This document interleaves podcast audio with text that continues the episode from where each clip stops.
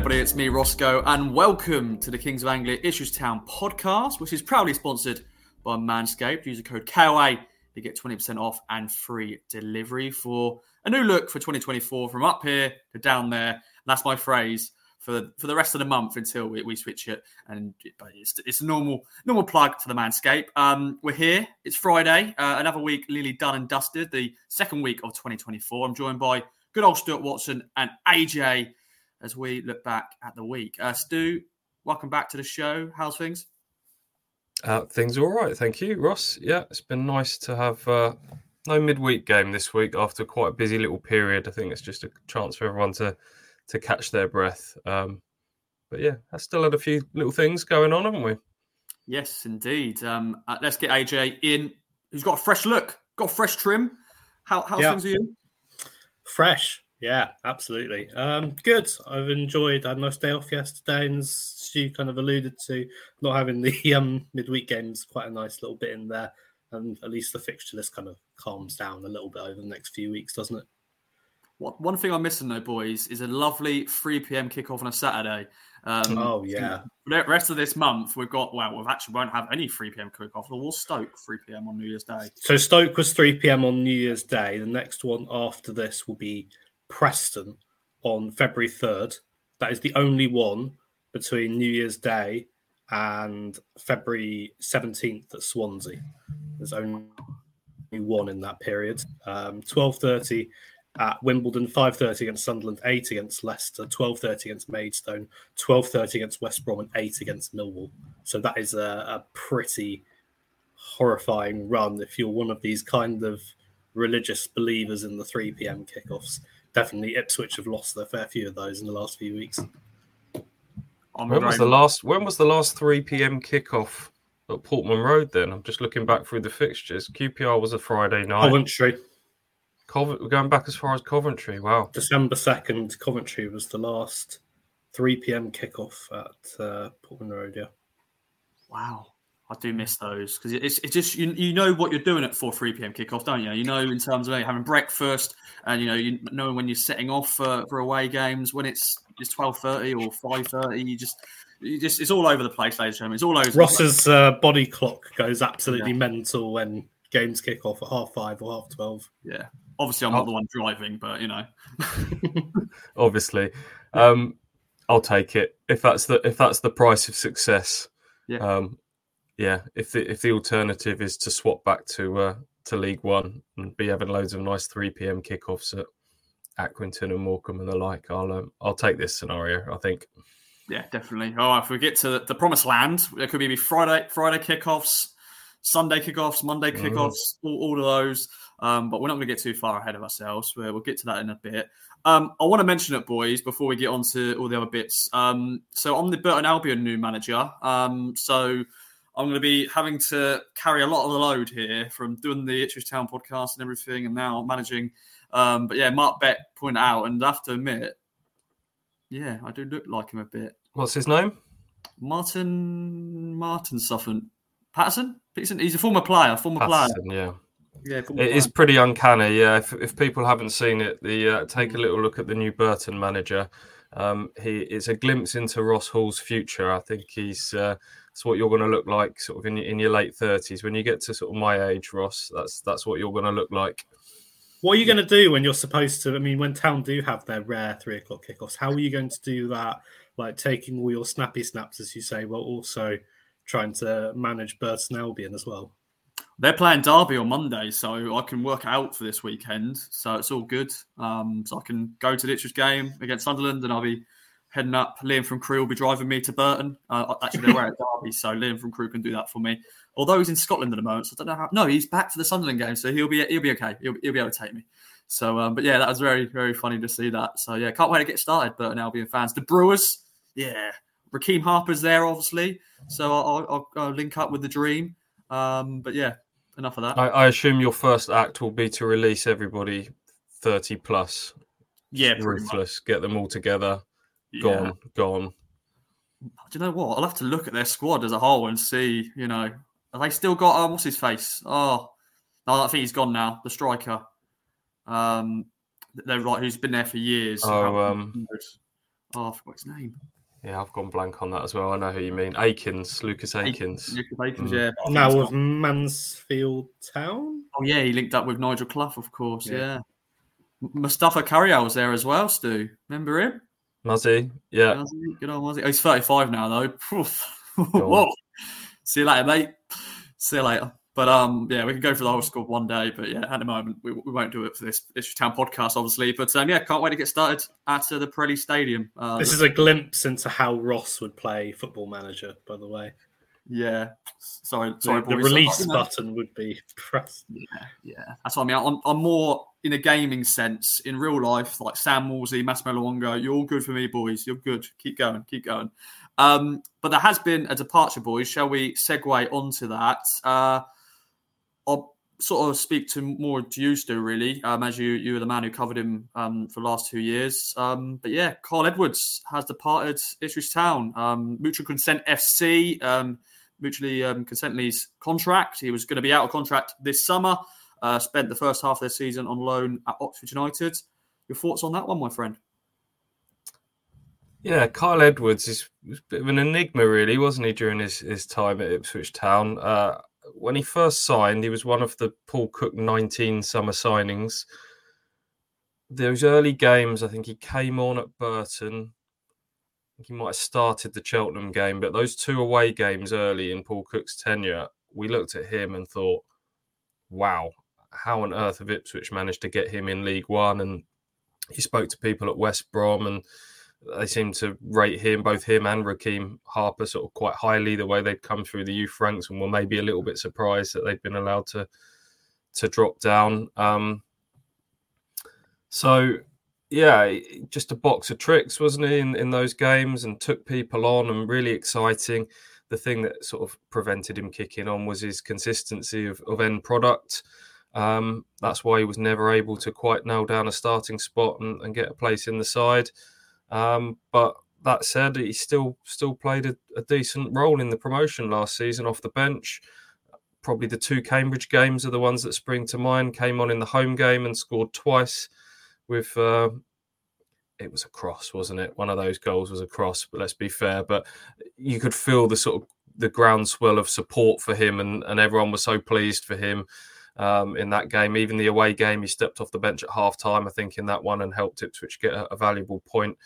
Um, but um, yeah, it never felt like he had that those consistency levels to to really kick on at Ipswich Town, and um, yeah, needs needs to find himself a, a, home now where he can he can get starts. He's 25 years of age, and he's not got enough starts under his belt for for that age. So um, yeah, it was a bit confusing the way the way it sort of panned out last week or this week. You know, with the his loan was ended, and then he was going to stay at Oxford to get fit, and now the contract's ended. I would imagine it's probably helped Ipswich free up a bit of budget um, for the January transfer window, doing it this way, um, and has maybe paved the path for him to to maybe sign for Oxford. You you would imagine that he, he did quite well there until a hamstring injury struck around late September time. So he needs to get fit again, first and foremost. But if it's Oxford or if it's elsewhere, hopefully he can find a home. And I'm sure he goes with all Ipswich fans. Um, best wishes. Yeah, indeed. All the best to Kyle Edwards. Uh, 63 games, scoring three goals. And AJ, um, two of those goals was against your boys, Cambridge. Um, Thank you. Yeah. Obviously, sorry, sorry, sorry, but they were very, you know, it's, it's the iconic goals for Kyle Edwards when he mm-hmm. when he mm-hmm. was here. Um, over thoughts on that? Obviously, you only saw him, you know, in pre-season, but um, I think when he went out on loan to Oxford, you always felt mm, maybe that could be the end for Kyle because when you get loaned out, sometimes it does mean the end of, of a player. Yeah, I think he always came across as that really exciting player in pre-season, but it was hard to see where he kind of fit into everything, and I, I assume that i kind of maybe been the vibe for a little while. I know when you look at Nathan Broadhead being on that left flank, and then you look at Marcus Harness being on that left flank, there was always going to be the potential of um, adding other options, as, as, Town now have, obviously, in that time as well. It, it felt like a, a, tough ask for him to probably step up against that competition in the Championship. Um, at the end of the day, he's come in done exactly what Town have asked him and, and gone with his head held high, I think. And I think the biggest thing that um, I, can say about him is the fact that I, I, think I was the one who ended up asking McKenna about, you know, what's the plan for him o- over the summer. Um, uh, so, you know, what, what is it going to be? A case of um, he, he was left out of the squad for the Bristol Rovers game. I think that was it. And um, McKenna said, look, at the end of the day, it's a situation we want him to be able to play in this competition later because we're looking at one on a loan or a transfer. And when I put that out, this is a player who wasn't really in kind of the starting lineup picture, but the reaction was that of just, yeah, people being really gutted. So um, I'd say that speaks volumes of the kind of player and person that he was. Similar vibe to Greg Lee. So I, I yeah, definitely goes everyone's wishes. There's a comparison there with Greg Lee, isn't there, in terms of the personality playing into the uh, the way sort of pe- people feel about him. Um, infectious smile, always played with a smile on his face. I think people remember him sort of dancing in front of the group team celebrations after promotion mm. and everything. So that all plays into it with with Kyle Edwards. Um, but put, putting sentiment aside, he never quite grasped his chance. I guess it's that chicken and egg thing that how can you take your chance if you don't get those run of starts? Are the likes of Omari Hutchinson and Jeremy Sarmiento miles ahead of him? We'll, we'll find out, but probably are uh, ahead of him in terms of his development. But um, you know, when we went back to last summer, you mentioned Marcus Harness there. I thought Edwards might be the one to be kept ahead of Marcus Harness just because he provides something different in terms of being that 1v1 dribbler. And, and Kieran McKenna mentioned it recently, referenced it when he signed Sarmiento, that they've lacked someone with that those just dribbling skills since Kyle Edwards went. And um, a bit like Greg Lee last summer, I think they, they let him go with a bit of a heavy heart to go and improve his career and, and, seek first team football. I think they probably would have kept both both of those rounds, you know, to, as decent backup options. But also, you want you want players to be sort of fully committed with their head and heart, and sometimes um, you have to make that decision. So, yeah, um, Kyle Edwards gone, and, and everyone will wish him well. Yeah, sadly, we never got that promotion uh, rap video, did we? Obviously, when mm. he was at West Brom. Um, but yeah, all the best to Kyle. And um, we haven't really lost anything, have we, really? Because with the, say, Rekeem Harper, we actually spent a fee on him from West Brom. Kyle Edwards came in on, on, as a free transfer. I don't know, we've just paid him up for his final six months of his deal.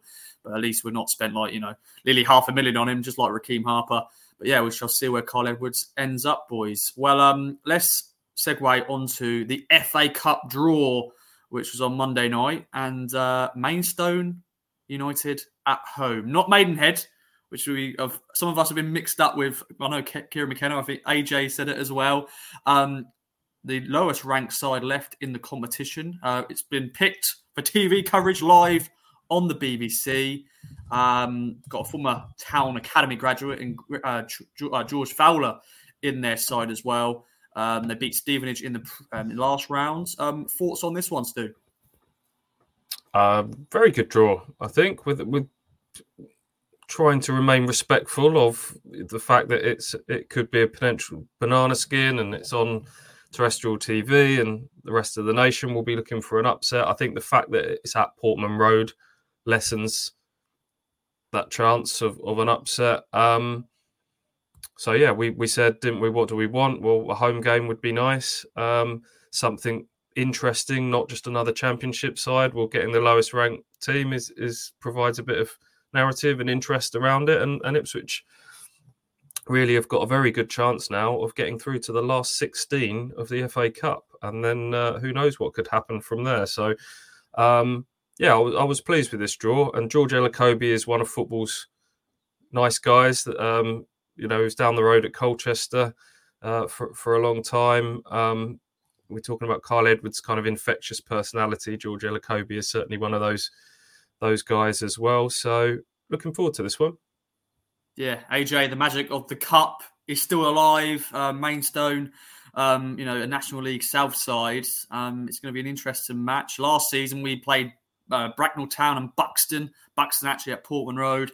I'm sure Maidstone they're going to bring their their fans. It should be a, a good occasion. Yeah, something a bit kind of I'd say more special about this, seeing as it's Town, someone who entered in the third round. Um, hosting a side National League South, yeah, it might be a little bit higher in terms of I think what Buxton were below that and Bracknell as well. So it's a different kind of test in that sense, but still a, a semi-professional side. With that, as, as Stu kind of referred to, it's a chance. I think this, if Tam were to progress, I think it would be the first time they've made the fifth round of the competition since, from what I remember looking at, 2006 which is fairly astonishing. I think before that it was 1996. I can see Stu's already off to have a look and double check that I'm right in saying that. Um, but yeah, I think that that's a fantastic opportunity. And you look at what would be in terms of maybe a better draw. Yeah, you've got the Premier League sides, like the top Premier League sides. I think there was always I kind of raised the point: Would you like to draw Norwich in this competition? Um, but other than that, I think this is absolutely the one you want. And with them coming to Portman Road, obviously there's a kind of a sense of it. It's their big day out, and as it absolutely should be. This is you know this is exactly what they deserve for an unbelievable run in the cup. They've already dumped out Barrow, who are going great guns in League Two. They've dumped out Stevenage, who are one of the strongest sides in League One this season. So by no means a, a test to kind of play down or undermine at all, but pardon me. Um, yeah, absolutely. This uh, is a fantastic opportunity for Ipswich and one that we'll, we'll definitely be looking forward to, hopefully with eyes and, and going further. And the challenge, if they do go further as well, the fixtures will pile up and it will be an interesting one to see how they balance that with the league games because February and March will become heavy, but one step at a time before that. Yeah, and um, obviously everyone wanted a big tie, didn't they? They wanted the, one of the big boys in the Premier League, but still should be a good occasion. As I said, it's live on BBC, so good money for Maidstone as well. And uh, obviously they're coming here with a, a, decent amount of crowd, I'm sure. They, of course, they got relegated from the National League last year, um, so I think they're third currently in the National League South, so they're looking to bounce back straight away. Uh, Stu, have you got that stat on hand? Uh, yes, yeah. Uh, 2006, 2007 was the season when Ipswich um, beat Chester and Swansea, and then eventually went out to Watford. So I saw a stat the other day. I need to verify this, but it sounds legit that Kieran McKenna has now won more cup games in charge of Ipswich than uh, Lambert, Cook, um, Hurst, maybe even McCarthy in there. You'd, you'd have to see combined because Mick didn't win many cup games, did he? But however many of the previous managers combined, Kieran's already kind of um, overtaken those in terms of cup wins. So that that sort of feeling of there was a time not so long ago Ipswich would get this type of draw and you'd have a bit of a sinking feeling in your stomach. When I heard BBC One, it brought back flashbacks of, of Lincoln, uh, the replay defeat in 2017 with the last minute goal. I was sat next to Henry Winter that day in the in the press box, and there was you know a lot of national attention on that, and that felt like the start of start of the demise, really, didn't it? But um, things have changed of late. We keep saying it the the TV curse, the this, that, and the mm. other. They don't feel as relevant these days. You mentioned the the, the Bracknell and the Buxton games were were um, negotiated pretty comfortably last year, weren't they? So. Um, yeah, never say never. Like Alex says, not a game to be underestimated in any way, shape, or form, but it's another chance to get the likes of Lewis Travis and Sarmiento up to speed. Um, yeah, there's there's still players that need need some game time, so they'll they'll be thankful of of uh, an extra cup game or two. So hopefully it can it can aid um, the league form rather than uh, rather than derail it. Indeed. Well, bring it on um, for the 27th of Jan. Obviously, we've got two big games before that uh, Sunderland and Leicester, of course. Um, there's been a goal that's been nominated for Goal of the Month, but just give it to him now because Wes Burns' goal against Coventry has been nominated. AJ, I'll let you sort of cover this one. Uh, we, have t- spoke about the goal many, many times, but uh, no surprise has been nominated, and it's probably going to win, in it? I uh, really enjoyed getting that email into my inbox this morning saying that he'd been nominated because it was just another excuse to watch it again. And watching it as a team move, I mean, God, I've said this probably about 10 times on the pod, but just everything about it the way they play out from the back, the switch from right to left, the switch then again from left to right, Chaplin to Davis, Davis over to the right, the little dummying run from um, Harry Clarke to allow Burns to cut inside, and the finish. It, it's not just the finish, and it's all going to be the talk about the finish, but as a team goal, it's just absolutely outrageous. What more can you say that we've not said in the last what five six weeks since it's been scored? Um, I, would say this is fairly nailed on to win it, but you never know. I think it does go to a public vote, maybe with a little bit of kind of uh, pundit influence in there as well. Um, I, I, think that this is a fairly strong bet for goal of the season, to be honest. So we'll have to wait and see. Still a few games left to play this season to, to change that. But in terms of topping what Burns did against Coventry, wow, that'll take some doing. Is there anything else? I've not looked at the other nominees that will that will trouble it in any way, shape, or form. Um, I'd say I, have had a look at some of the ones previously. If you remember when um, Nathan Broad had other, I think he might have had one or two nominations. I was looking at and thinking it's a good goal, it's fine, and he'd maybe stand a chance because the competition isn't that great.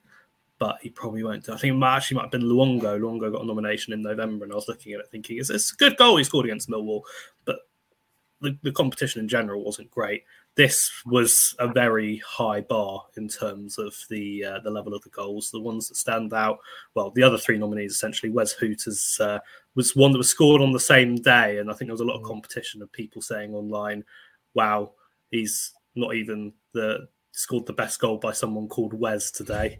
Um, which is the one where he lifted it over the goalkeeper from about 40 yards out. Some hit, in fairness.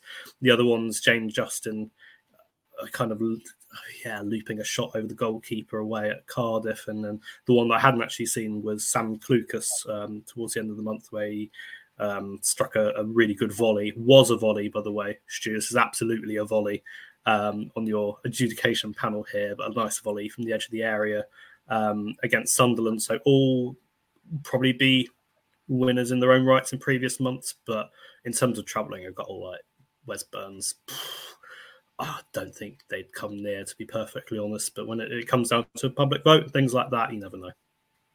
Just as well, the Patrick Bamford one was uh, in the FA Cup. Oh, uh, yeah, that would have been a close I call. I think Wes might have been troubled a bit had that been in the league. Mm.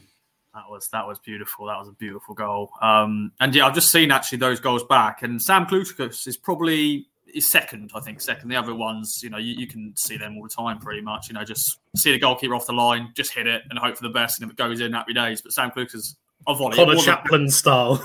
yeah, pretty much. He hasn't he hasn't been able to do that yet, has he? He's been so close. He's hit the post twice, maybe post yeah, and crossbar, something like that. Yeah. He'll hit it one day. He'll hit it one day. Um, let's segue then, boys. I like segue. Um, just that's the word I'm using at the moment. Um, word today, I have noticed. Yeah, Segue, segue, like segue. It. Like it. Uh, let's do update on the loan limit and max uh, squad size. Um, you're the man who knows more about this. You've got the probably got a book about it now. Uh, let us know with, um, with of course Lewis Travis and Simon Into Edwards going. Just a little bit of an update on that. Who's the who's the Brighton loanee? Jeremy Saraminto. No, close, close enough. Mm, you keep saying mint in there. I don't know where oh. mint comes from. We'll work on it.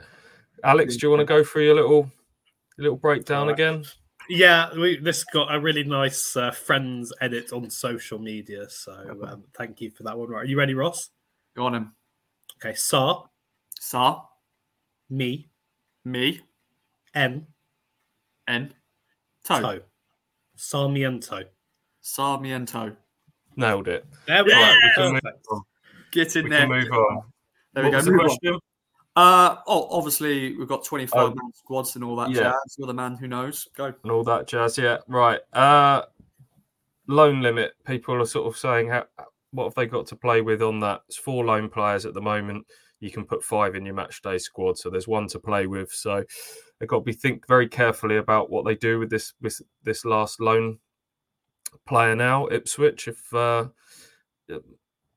having got Travis and Sarmiento on loan, are there other positions like centre half or even fullback that if you were to go with a loan player now and then suddenly you need to do the striker on loan, then, then that's just something to consider. Um, and the 25 man senior squad limit, uh, by my reckoning, they're up to 26 now with the two new players that have come in. So um, that's fluid during a transfer window, but obviously by the time the game rolls around on Saturday, they game by game you have to uh, you have to register your 25. So we're in a position now where somebody will have to be deregistered. You would imagine that would be Lee Evans, given the long term injury at the moment and the fact he's he's unavailable. So that's that's where Ipswich are at at the moment. Um, they're at their 25. Evans has, I assume, already been deregistered, and it's a, a one in one out situation now. Kyle Edwards wasn't part of the, that conversation because obviously he wasn't named in the original squad at the end of the summer transfer window. So, um, yeah, whoever they, whenever they bring someone else in, and you know, realistically, we're talking still about two or three new additions, possibly.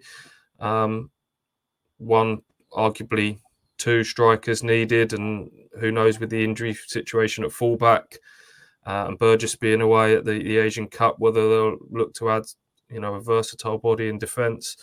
Um, but yeah, one in, one out. Um, people like Sone Aluko could potentially be deregistered, and then um, and then you're looking at maybe a player sale here or there, which um, creates a, an interesting discussion. Doesn't it? Um, next season it changes as well. Is it one less loan or something like that? I, I saw. Yeah, I think FIFA are trying to change the loan rules, aren't they? I think probably led by Chelsea's ridiculous scooping up of every young player going and having about 50 players out on loan every year. Um, yeah, they're, they're trying to sort of bring that number of loan players that you can have out to foreign clubs, domestic clubs, kind of bring that down season season on season for that reason to stop the big boys just kind of scooping everyone up and sending them out.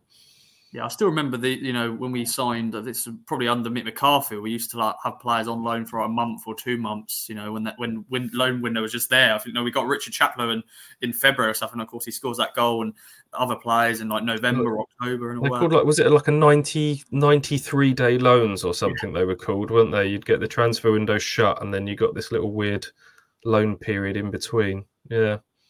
Yeah, it must be. It must be weird for like being a lone player and just like if and you're only gonna be there for 93 days and you move on. Sometimes they sign permanently, obviously, if they do well and everything. If they're not got any plans with their parent club, but yeah, loans, loans, loans. Very interesting indeed. Um, AJ, any thoughts on this before we, we move on to AFCON and Asian Cup? Cameron Burgess is at the Asian Cup, not AFCON. Just remember that. Where's Elkan Baggott? Asian Cup as well. Well done. Good stuff we should have like a game going through all the championship players. Are they representing or are they playing at AFCON or the Asian Cup? And go through the entire 17. I've done a piece on the entire 17, but um, in terms of the, the squad stuff, I think it's just interesting to see how they find that balance now and in terms of moving players on because you'd maybe look at someone, okay, Lewis Travis has come in, for example. Do you then think, well, Dom Ball, for example, God, that hurts say, could be someone to um, to move on. And in terms of the squad numbers in terms of your defensive midfielders, yeah, that probably makes sense. But then you think about his versatility, the fact that he can cover at centre back, at right back, probably put him in goal or up front at this rate, to be honest. I know I called him the Swiss Army knife over the summer. Um, do you want to kind of take that risk knowing how kind of rigorous a championship season is, knowing how tough it's going to be in February and March when Town are doing loads of miles and playing Saturday, Tuesday? Do you want to take that risk? Um, ideally you probably wouldn't but in terms of them balancing that with squad registrations that's going to be really tough and maybe someone like him and the, the others as well. I mean we've touched on Freddie Ladapo um, but in, in, terms of someone like Dom Ball do you look at those signings coming in and thinking well where, where's my role in this team now? I could see that before but now bringing in another defensive midfielder changes that when you're Freddie I mean yeah, it's, it's kind of hard to to see beyond this month with him. But at the end of the day, he's still one of two strikers at the club. So hard balance to find. Um, I'm sure that Town aren't the only ones dealing with this problem, but it, it's nice to have the strong squad. It's nice to have big numbers. It's nice to be able to um, come into midweek games, make those changes, and it also doesn't feel like Town are weakened that much. But it's still kind of so difficult to find that balance within these squad numbers and, and, limits and even things like loans as well now because I'm pretty sure that if they had the option, tam would probably um, explore the loan market more. But I think realistically, unless someone like Brandon Williams goes back, no idea whether that will be the case given his game time over the last few weeks. But other than that, it's going to be one coming in. Maybe would they like to have more? You don't know, but trying to find that balance overall was pretty tricky. I like the idea of Dom Ball playing up front. Is that the, the solution to uh, to all of the current current striker worries? Might, well, might have been under you know, our nose said, all the um, time. Um, you know, when you said Wes Burns, or you got told that Wes Burns has been playing up front by Kieran McKenna. I mean, maybe this is like the backup to the backup. Now you're going to mm. have, uh, yeah, Dom Ball false nine, something like that. There's loads of possibilities there. Maybe there's like this untapped goal scoring potential within him. Yeah, That, the scenario you, you said there about not letting someone like Freddie go till you've got someone else in, and, and Kayden Jackson maybe falls in, in that bracket. Ipswich Jackson's out of con- out of contract in the summer. You can see that you know it's probably trending a certain way for for both of those players, but Ipswich are not going to let either of them go till they've got adequate replacements in. So you have to bear that in mind. On the flip side, when you're talking about Ipswich trying to get people that there's going to be a similar scenario at the chain further further up the line that Premier League clubs, for instance, are, are waiting. Players are available, but only when they choose to let them go. So um, I know there's been a sort of a sense of building frustration that a striker is not in the building here, but Kieran McKenna did did warn us a, a week or so ago that it's a little bit different with strikers. Um, yeah, there's a bit of a holding pattern going on here. Ipswich now, are, you know, in League One, they were the big fish in the, in the smaller pond, and, and maybe could apply a bit of financial muscle to to get people. Now they're up against the likes of Leeds and Southampton and others for for the same sort of players. So it's not easy. It always felt to me like it might it might go towards the wire with the with the marquee striker signing. Um, so we just have to be patient and, and trust that, uh, as as they've shown over several transfer windows now, that the plates are spinning and um, the wheels are in motion, and uh, hope, hopefully it all comes together. Yeah, we shall see. So yeah, no sexy stuff as as of this recording for this week, uh, but we shall wait and see. Uh, Dom Ball has only scored five goals in his career. Obviously, he has been a centre back and right back and stuff, and a, a midfielder. So you know, we'll, we'll, let him off. We'll let him off there. Um, but yeah, if we want a, a, guy who can score goals, maybe maybe move. It happens from time to time. Do you remember? I think Neil Warnock didn't he have a didn't his wife one day say to him that she'd had a dream the previous night that one of the his centre halves or fullbacks was going to score a hat trick. So he, he he put him up front, and he did indeed score a hat trick. So maybe maybe AJ's had a premonition about Dom Ball. Maybe we should tell Kieran McKenna later on see if he uh, see if he wants to go with it. I remember Steve Watson was a fullback for Everton back in the day, former Newcastle player as well. He went up front as an emergency striker and scored a hat trick one day. So stranger things have happened. I remember when um, Ollie Hawkins was here and we had a, like, a centre back, you know, sort of like a it's a crisis in a way. And of course, he was a striker for us. And then, well, oh, he can play centre back as well. And we're like thinking, mm. and obviously, he has gone on to play centre back, I think, for Mansfield. I think even he's at Gillingham right now. Um, but yeah. Uh, used to happen a lot years ago. People like Chris Sutton and Dion Dublin sort of Richard changed. Naylor. Yeah, Richard, Richard Naylor. Naylor for Ipswich yeah. sort of went, uh, people changed from centre back to strikers and, and vice versa. So yeah, watch this space, ladies and we shall see. Um, let's quickly talk about the Asian Cup and Afcon. AJ, you're the man who knows more about this than us. Does it? I think it starts today. Actually, I think the Asian Cup. I think uh, Qatar, um, who are hosting it, they're, they're playing. I think Cameron Burgess potentially will play tomorrow against India. Um, how how will that affect town and championship sides? Yeah, so the Asian Cup kicks off today. Qatar against Lebanon, and then Afcon starts tomorrow. They basically run concurrently. So yeah, they're going to be um, finishing around about the same time. So those who go deep into the tournament will be away until about I think it's February 12th, roughly, pretty much spot on around the month. Um, in terms of Elkan Baggott, I you know what I'm not here to slate Indonesia, but I think there's a good chance we see him back sooner rather than later. Um, sorry, Indonesia, I don't really fancy your chances of this one. Australia are among the favourites for the Asian Cup, around about kind of third or fourth. Even if they make it to the semi-finals, um, then you're looking at a third and fourth place game because those do happen. Um, that's still going to be around mid-February, so I think there's a, a, fairly strong chance that unless there's a total tanking from Australia, who I think when did they win it 2015 so they have got a, a title to their name japan the, the, kind of the runaway favorites with this one um, as the strongest side and the ones who always get quite deep into the World Cup. But he'll be gone probably up until that point. So that's going to be quite a few games. You're looking at, think they'll take you up until around about the West Brom game, that half 12 kickoff. Um, Town not the worst affected. There's quite a few teams who've lost um, two players. I think as well with the fact that one of them's Elkan Baggott, again, someone who maybe isn't quite in the, the first team picture, means that really the big loss is um, Cameron Burgess. So yeah, that's a, a big blow for them uh, from that perspective. But then you look at someone like Leicester, for example. Leicester were due to lose four Wilfred Ndidi picked up an injury that's going to rule them out for I think the best part of about two months. So it's only going to be three, but there's still more than anyone else in the division. You're looking at they're, they're going to be without their two main strikers. Well, Vardy's injured at the moment. Uh, I don't think that he's kind of nearing a return. It might be quite hard given his age. And then looking at Patson Daka away, Kelechi Iheanacho away. All they've got at the moment is Tom Cannon. So they're definitely weaker up front going into that game where, where Town are going to go to the King Power in um, just over a week, and um, they're probably the ones who've been yeah the worst hit by it. Um, overall, yeah, there's about maybe five or six teams who've lost a couple of players. Hull probably another who've been hit fairly hard by it, but overall, I think you look through these squads and they've got enough to deal with the absentees. Southampton, maybe one where you'd be thinking, oh, they're going to be losing a couple? They've lost Joe Aribo, who's a good player, but when you look at the depth they've got in their squad, it's absolutely outrageous. It's just going to be a one in, one out situation. They can deal with that with ease. So when you look at it in terms of the promotion race, um, West Brom hit quite hard, depending on, I mean, I guess realistically you have to look at them as playoff contenders, but they're definitely going to be without a, a couple big ones in Ajayi and the Diangana. Other than that, it's really looking at Town without Burgess, although that kind of readjusted back line has been quite good, I'd say, in the last few weeks. Other than that, it's Leicester who've taken the biggest hit.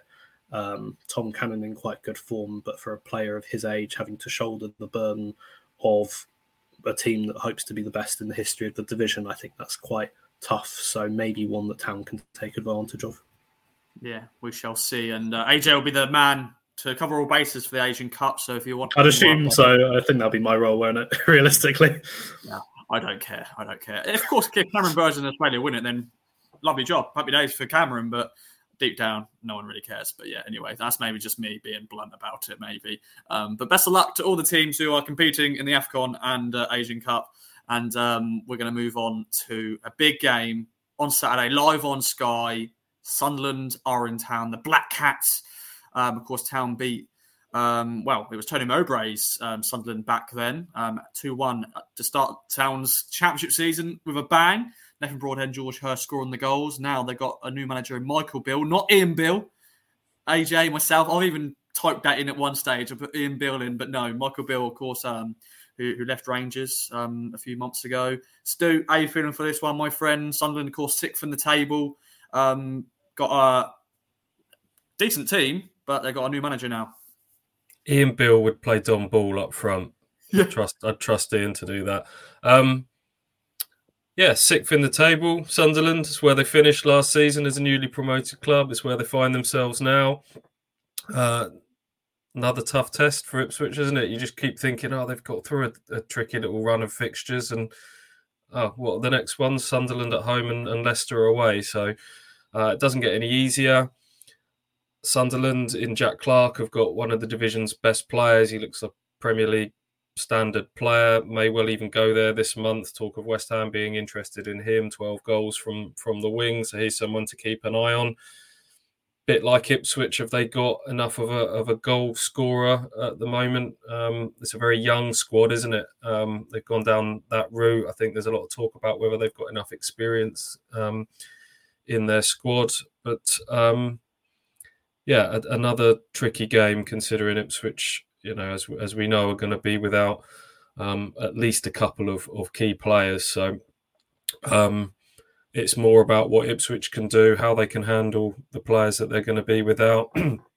Hopefully, the Wimbledon result last weekend just provides a little bit of timely confidence, and yeah, just be nice if if this kind of feeling, the sort of X games without a win in the league doesn't doesn't grow, and uh, already there's a bit of noise now with with people like Don Goodman, the Sky pundit, talking about the pressure being on, and that's created a bit of conversation this week. All that sort of stuff. We we don't really want that narrative to to grow too much and it to you know to come into play psychologically. So it feels like this with, with Leicester coming up after it feels like this has got a reasonable weight to it. I would say this game. Yeah, it's, uh, it's a big game. You know, Morsley Town, you know, still about to win the last five league games. Obviously, got the win, as Stu said, in the FA Cup was a good confident boost. Um, AJ, big thing about this game, no Sam Morsy. His uh, first game of his two game suspension.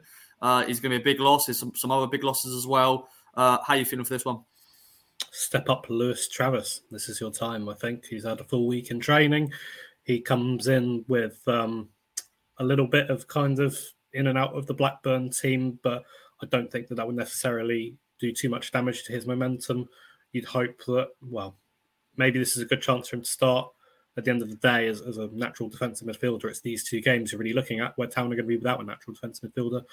Um, pardon me. In, in terms of Sunderland as well, it's interesting looking at their results because their form is all over the place. They are an unbelievably streaky team. You look back to kind of the start of October, three losses, then bounce back with win, draw, win, then had two losses and a draw, then two wins, then two losses, then win, draw, win, and then they come into this one off the back of uh, a 3 0 loss to Newcastle. And that's maybe an interesting one to look at because it's going to be a similar team that played that game that's going to come to Portman Road.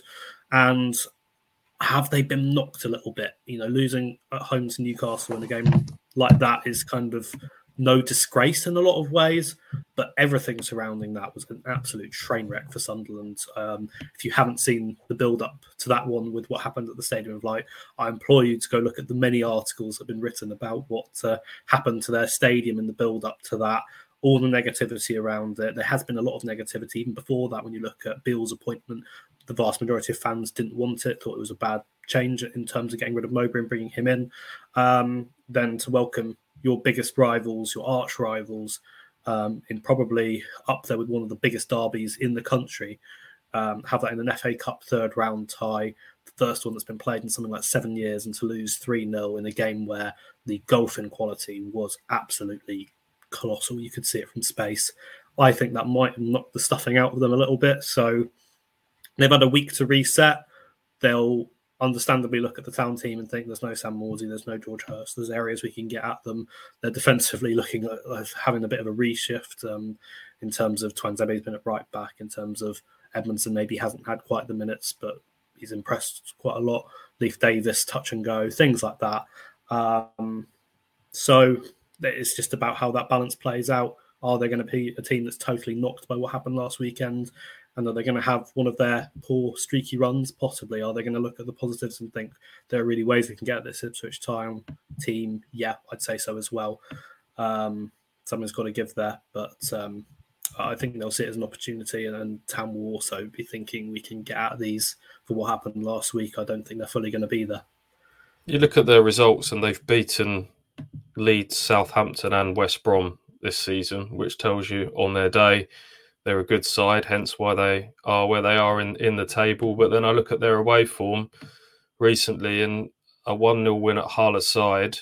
They've not been that great on on the road. Um, drew at Rotherham in their last away game, lost at Bristol City before that, drew at Millwall, lost at Plymouth, drew at Swansea, lost at Leicester, lost at Stoke. So I think Ipswich can take some some some hope and belief from from those results. Um, yeah, I'd just be very very interested to see what Kieran McKenna is going to tell us a little bit later on this afternoon in terms of who, who he's got available. We know Sam Morsy um, is suspended for the next two. I think Alex is right. Lewis Travis has been brought in for a reason. I think there might be a bit of rustiness to to him, but I think the type of character that we we've heard him described as as being this ultra competitor warrior someone who just wants to play. Um, means I think that he'll he'll go straight into the team after a week on, on the training pitch. Um, up front is going to be a very big selection. Um, personally, I think it, it will be Kayden Jackson. If he's fit, we need to check in on, on that because I think he did come off with a little bit of a knock at, at Stoke and was an unused sub at Wimbledon. But I think from what I gather, the Sunderland goalkeeper's not not the best and most confident with his feet. So Kayden Jackson kind of charging him down might be something that they look at as opposed to kind of Broadhead playing. Um, I guess as more of a, a false nine um, up front. Uh, and then fullback is going to be very interesting indeed. Whether you know the big question is whether Leif Davis is, is fit with his calf strain that's kept him out for a bit. Is Harry Clarke okay? He's having injections in in his Achilles. Um, so yeah, this is a real tester now for Ipswich. Can they can they get through this period? They've been very very fortunate with injuries up until this point. How how can they cope? Can they get through this little period? Yeah, and obviously we'll we'll find out more, as Stu said about from Kieran McKenna's um, press conference. Obviously, we're recording this before that, so um, yeah, we don't know. It's very much up in the air until we find out. So uh, uh, Stu and AJ will be there to give you a live blog and all that jazz. Um, shall we just get right into predictions then, boys? Um, because yeah, we still don't know about injuries and stuff. I'm going to give a little update on the leaderboard. Of course, AJ is still leading the way with 32 points. I'm on 29. Heafy's on 20, uh, 28. I was about to say 28. He's on 18, and Stu you're on 17, my friend, but it's still, you know, halfway of the season to go. Um, what do you reckon then, boys, for this one? Um, shall we start, Stu, or do you want to do you want to take it? I'll start if you want. Yeah, um, I've gone one nil Ipswich. Ooh. Yeah, they've been, despite all the changes in defence, a couple of clean sheets recently. I think uh, there might be an extra bit of focus on that at the moment with some reduced attacking options. Um, and I think it might come from a set piece. We saw a couple of scruffy goals from corners uh, at Wimbledon last weekend. I've got the fridge down as the goal scorer, George Edmondson. God, when's the last time he scored a goal? Oh, he got one at Plymouth, I remember, didn't he? He did. Yeah, that was like second phase from a from a corner. Yeah, it's been a while anyway. I don't think he scored in in the in the championship, has he? Um, obviously, but yeah, interesting. One 0 AJ, what do you reckon? Um, both teams like to score. Uh, Ipswich Town, obviously, at Portman Road, we've seen many, many big score lines. What do you mm. reckon? It was 2 1 away. I'm going for 2 1 at home, mirroring the reverse fixture. I thought that going George Edmondson was going to be a really left field pick, and then Stu took it right out of my hands because my logic was exactly the same. I thought, oh, set pieces were a big part in that Wimbledon game. Who realistically is going to be the big centre back to get their big head on that ball and turn it in? And I went straight to George Edmondson. But you know what? At the end of the day, maybe Stu's pointed me in the right direction because I'm in the position where I can play it a little bit more safe. I think I'm not here to take risks. It's in my hands. Um, Nathan Broadhead got a goal and an assist at the Stadium of Light. He'll be up for this one. If he's playing up front, then he'll be Bags of goals, who's playing on the left, well, not bags of goals, but you know, he's in position to score bags of goals. If he's playing on the left, then he's in his natural position and he'll be right up for it, regardless of where he plays. Um, maybe hasn't hit quite the right levels, but you, you look at what he did last week against Wimbledon, he's been in some kind of form in terms of his performances in that one. So he's going to be my pick. Nathan Broadhead to score first, Town to win 2 1. Okay, uh, just quickly little stat on George Emerson. Last goal he scored was in the 4 4 draw against Charlton, Stu, um, and also scored against Morecambe away from home as well um, uh, last season, obviously. And he also scored Northampton in the in the Pizza Cup back then when we won 6 0. So, um, so, yeah, it's been a while since he scored.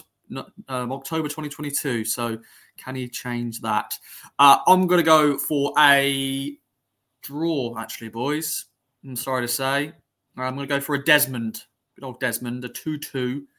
And Conor Chaplin's going to score first to um, sort of break this little purple patch he's on. As we spoke before, haven't we, Stu, that he's had purple patches before. I think he's six games without a goal.